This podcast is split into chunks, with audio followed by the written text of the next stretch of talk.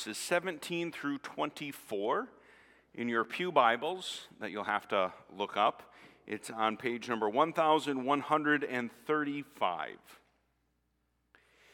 And as you're looking up, I want you to, I'm going to ask some questions for you to picture things, but I'm not looking for answers. I just want you to imagine, if you will, the ideal Christian the perfect follower, not perfect, but a, a, an exemplary follower of Christ. What do they look like? What job do they have?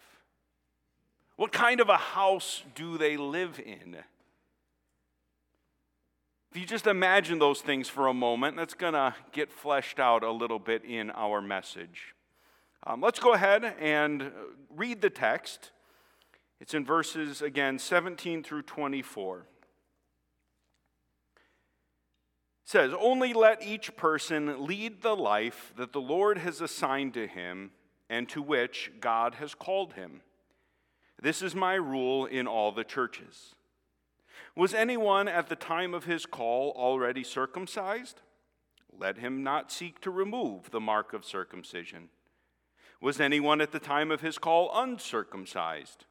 Let him not seek circumcision. For neither circumcision counts for anything, nor uncircumcision, but keeping the commandments of God.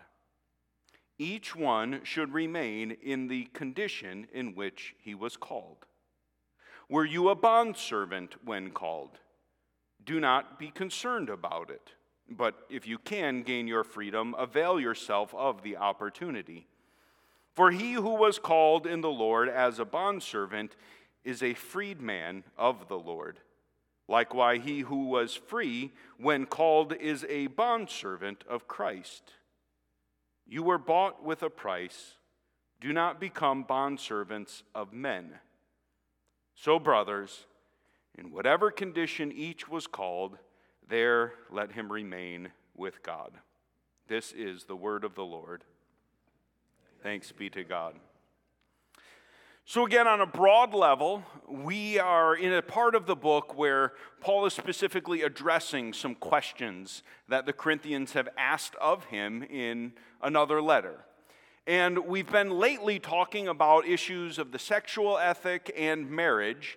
And this is in there because we're going to return to that, but it's a little bit separate. It's addressing kind of a related but a a tangentially related item. And right away, I'm going to tell you the outline for what we're going to do tonight. The first thing that we're going to do is identify the central theme of this passage, which I think should be fairly straightforward in identifying, but understanding is where we're going to find the challenge. And so, to try to seek that understanding, the second thing we're going to do is look at the examples that Paul gives in order to illustrate the point that he is making. And once we see those examples, hopefully, thirdly, that'll help us get a, a better filling out and understanding of, well, what is he trying to actually communicate here? And then the last thing that we're going to do is try to apply what he's talking about to circumstances and questions that we might face in the modern context that we live in. So let's go ahead and start through that outline. The first thing I said we're going to do is try to identify the main theme, the main point, the rule that Paul is communicating here. And who wants to give a shot as to what that rule is?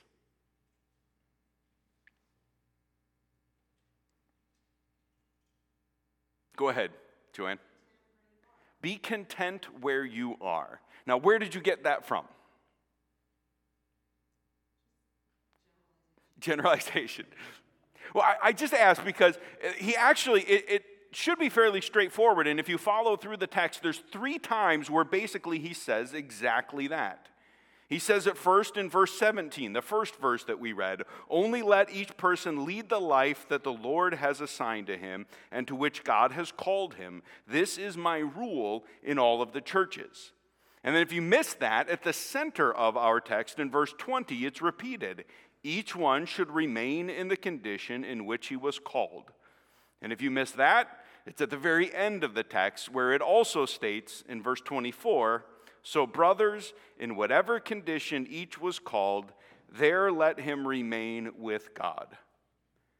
And so the job of finding the theme is pretty easy. It says at the middle, I mean, the very beginning, the middle, and the end, virtually the exact same thing. However, God calls you, remain in that situation. But what does that mean? Is the question. And that leads us to where we have to go next, which is okay, well, in order to answer that question, Paul illustrates it with some concrete examples. And actually, those examples, he uses two of them. They fall right between each one of the sections. So the outline of the text is theme, illustration, theme, illustration, theme. Pretty straightforward. So let's look at the examples. And the first one is in verse 18. What is this example of remaining where you are? What does he use to illustrate it? Circumcision. Okay, yep. We'll read the text. Was anyone at the time he, of his call already circumcised? Let him not seek to remove the marks of circumcision. Was anyone at the time of his call uncircumcised? Let him not seek circumcision. So, if you were circumcised, that meant that you were a former Jew. But now that you've become a Christian, some people thought, apparently, that they would want to put away that Jewish identity, the marker that identified them as part of that religious community because they were something new. And apparently, there were surgical procedures that, could un- that you, someone could go that could hide the marks of circumcision. Without anesthesia in the day, I don't know what that looked like or why anyone would want to, but it was a thing. And again, the why someone might want to is again to hide that part of their past and to come with a new identity. I'm no longer a part of that community. I want to identify with a new community. The reverse is true, that there are some people that came to the faith that weren't circumcised, which would mean that they were non Jews, Greeks, Gentiles. And there was a huge debate at the time that gets spelled out in several of other, Paul's other books, in particularly Galatians, where the question was, well, in order to become a Christian, do you how much of the Jewish faith do you need to take with you? The law. How much do we have to does that apply or and how much are we done with? And circumcision was a huge part of that question with many arguing and saying, no, if you're going to be a follower of God, circumcision still applies, and we have to have that as part of the mark of faith. Paul, for the most part, argued against that and said, no, that circumcision was part of the old covenant, and so you do not have to take that mark on if you are going to become identified as a Christian. I said for the most part, but there were some exceptions, and particularly Timothy, who apparently, when he was converted as a child of a Greek father and a Jewish mother, was not circumcised at birth, comes to the faith, and so that he wouldn't cause offense to anyone, seemingly, Paul uh, encouraged him to get circumcised. We're told this in Acts 16. And so, in general, one of the things that we're learning is that this rule that Paul has, in many ways, is a rule of wisdom. Something that he didn't say was absolute all of the time, Timothy's example, but as a rule of wisdom, stay how you are. And in circumcision becomes the first illustration. Now, why? Why is circumcision, why remain as you are? And that question is answered in verse 19. He says, For neither circumcision counts for anything, nor uncircumcision but keeping the commandments of God. What does he mean by it? That doesn't count for anything. Doesn't it? Or more importantly, and, again, that is fairly rhetorical of a question, what was the significant part? If, if circumcision or uncircumcision didn't really matter, what did matter? Faith in the Lord, and which is in, what, how is the faith shown? How is it spelled out in the end of that verse? the way we live, obedience to the commandments. Now, again, Paul was going out on a limb there because some were saying, well, if you're going to obey the commandments, you should obey the commandment to be circumcised. But he's saying, no, uh, the commandments of God and how we follow them, that is what matters, not whether we're circumcised or not. All right, so we've learned a little bit about this theme. Let's go on to the second example found in verse 21. Paul steps right into another controversial area, and this is in terms of what?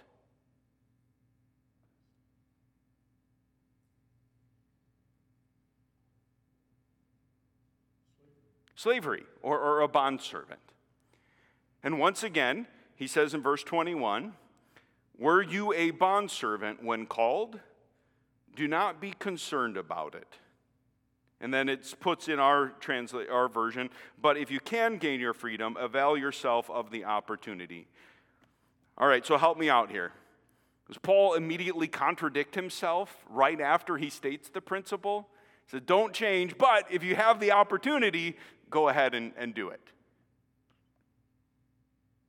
While that may look like a bit of a contradiction, it actually helps us understand. It, it, it doesn't when you understand what slavery looked like back in the Roman Empire at that time.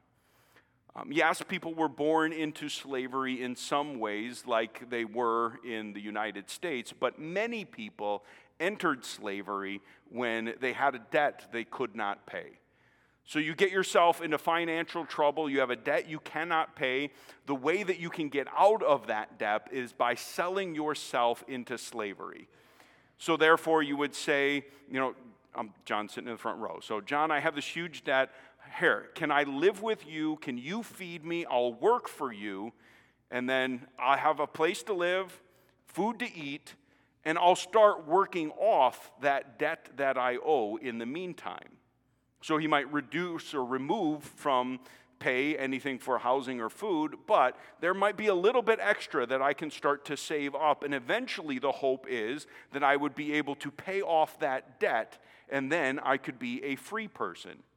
And so Paul is saying that if that's what you were doing already, yeah, keep doing that. Keep working toward that goal of paying off your debts and obtaining freedom, if that is what you are able to do. And so it looks like a bit of a contradiction, but I don't think it really is. In fact, it upholds the law when he says, if you can gain your freedom, go ahead and do that because that's likely what you were already doing. But why? Why is that nothing to worry about? I mean, should we have Christians as slaves and, and slave holders? Is kind of what he's pushing us toward. But he addresses that in verse 22. For he who was called in the Lord is a bond as a bondservant. So if you were a slave, you are actually a freedman in the Lord, of the Lord.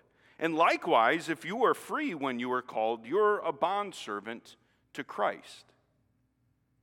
So, in some ways, he's saying it's, this isn't about job titles, it's not about positions. In fact, as a bondservant, you're free in Christ. We celebrate that you've been set free from your sins and, and you are a follower of the Lord. And, and if you're free, in some ways, you're enslaved. You are bought with a price the price of Christ's blood. He's repeated this now several times. And so you're obligated to follow him in all that you are. You may not be quite as free as you thought. But again, it gets to the important thing. What's the most important part? How is your relationship to Jesus? Are you serving him whether you are a slave or whether you are free? That is what he says is the most important question.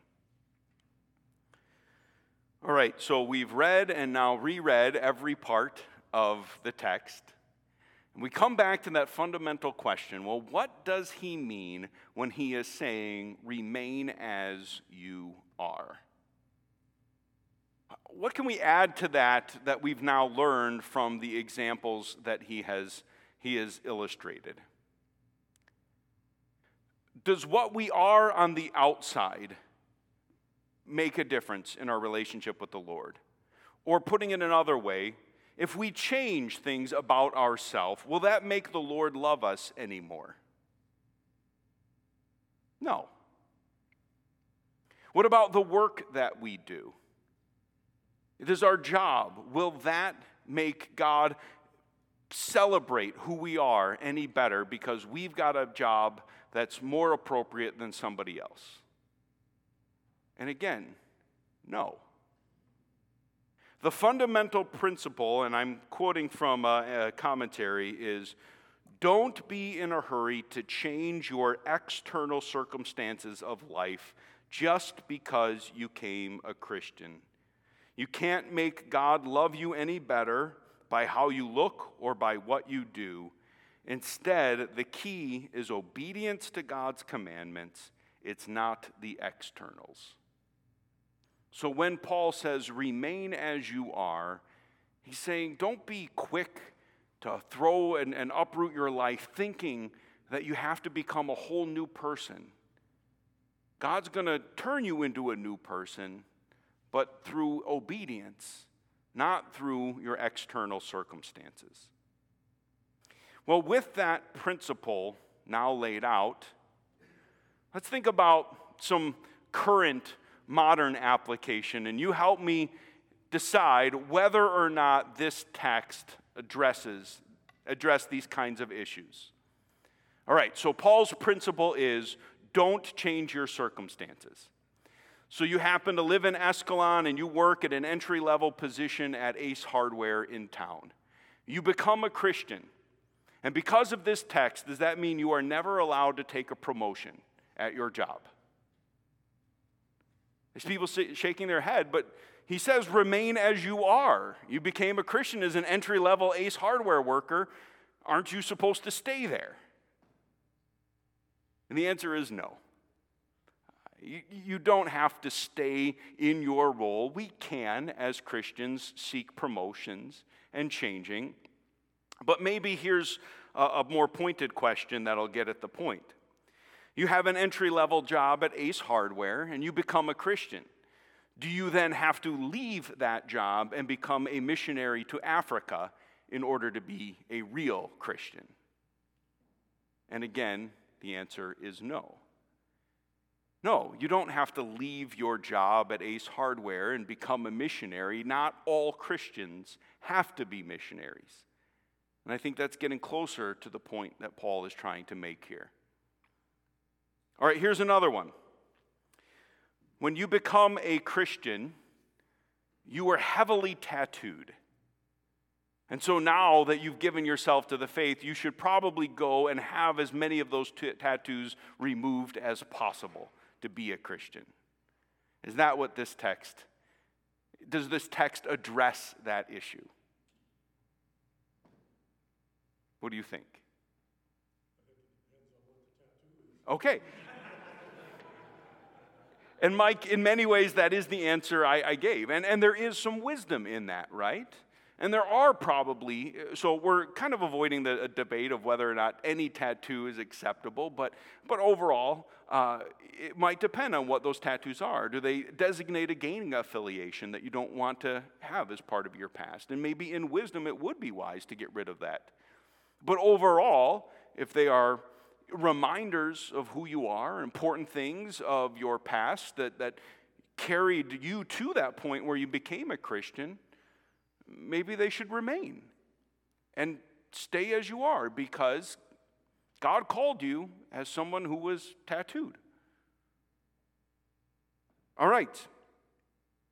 Here's another one, and I thought about you, Mike, a little bit with this one. You're a public school teacher when you become a follower of Christ. And therefore, you should then leave the public schools and get a job that a Christian would get at a Christian school? Some people ask that question. So, Mike, what do you think?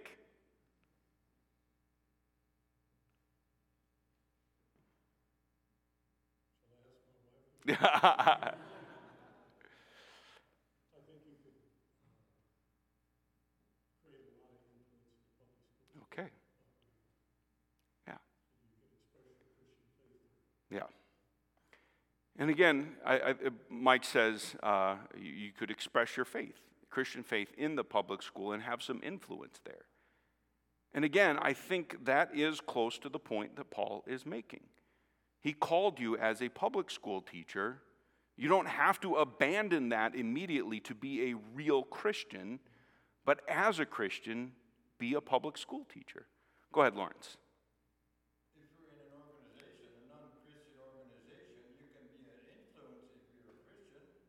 Exactly. Yeah, Lawrence says if you are, I'm repeating because we record these and so people would never hear that, but uh, yeah, if, if you are in a non Christian organization, be it a public school, be it, uh, you know, a regular job at Ace Hardware, you can be a Christian there. in fact, that, that's the point that you're making. But let me add a few more hypotheticals that people do ask before.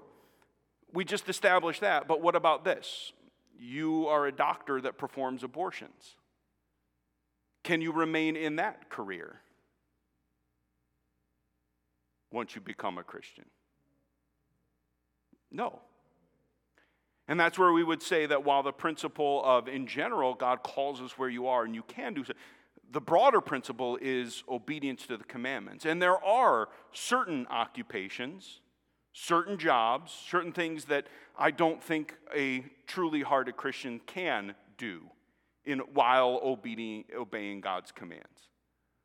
And so there are things that have to be forsaken, and it may be your very career. If your career is one such as those that uh, is, would not be able to participate without it, uh, without disobeying God's commands. Those are some of the examples I thought of did anybody have other ones that they were wondering about or other examples that we would maybe try to see if it, it, it fits or explore?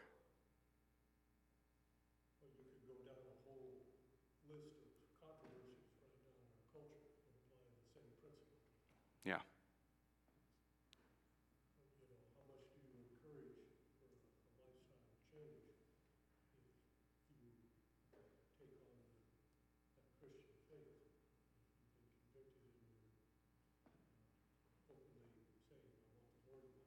Yeah.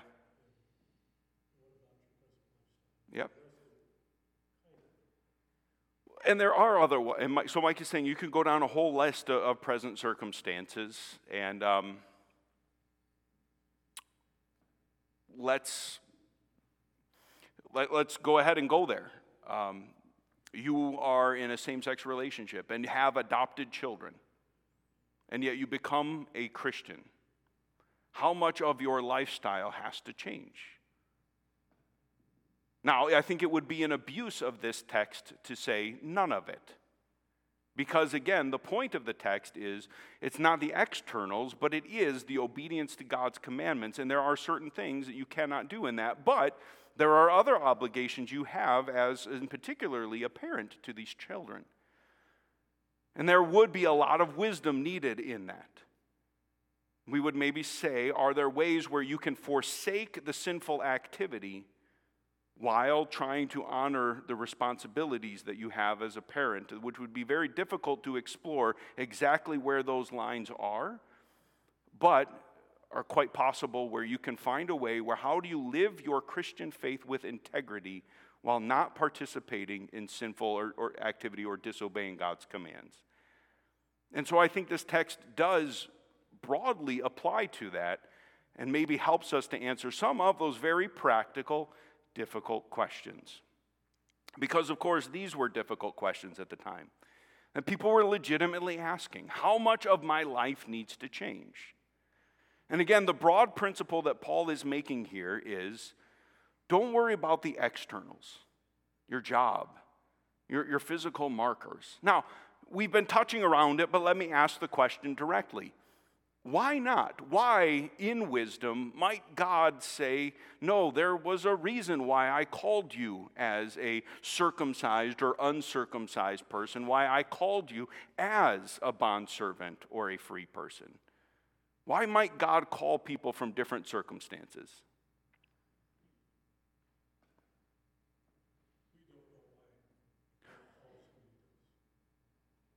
True, we don't know why.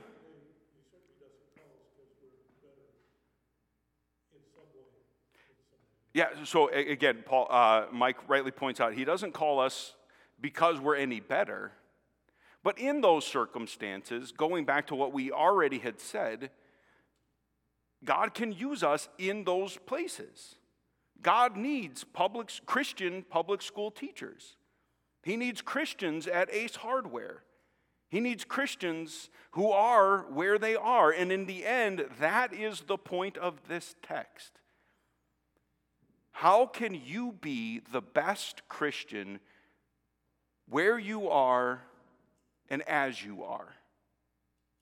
And I asked that question in light of those introductory questions I asked. I remember at seminary at least one, if not a couple of examples, where people felt that to really be a, a lover and a server of God, they had to become pastors. But the sad reality was they were not pastors. And it was kind of clear they didn't have the call, but they had felt compelled to pursue that because that's what a real good Christian does. And what Paul is saying here is no, God calls bondservants. God calls humble servants. God calls rich people and poor, homeless, former gang members, former imprisoned people, and he says, Be a follower where you are because I need you there. And that's where I want to end with us is how can we be the best follower in the role as we are? I'm seeing students. How can you be a follower of Christ as a student? I see teachers in the private public school or in private schools and public schools how can we be followers of Christ there? I see farmers and retirees. I see um, people who work at the church. And while we chuckle, in some ways, I think it's way more effective to be a Christian in a, in a secular environment uh, than a pastor at a church. Because you interact with non Christians on a regular basis that we have a harder time doing. Um, and so that's the encouragement, and I think the message from this text. He's not saying, you know, don't change anything. What he is saying is what should change is our obedience to God, but we can do that in whatever life circumstances we find ourselves in. So, in light of that, let's, let's offer a word of prayer.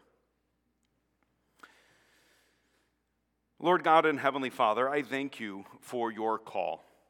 And I thank you that none of us here this evening is the same.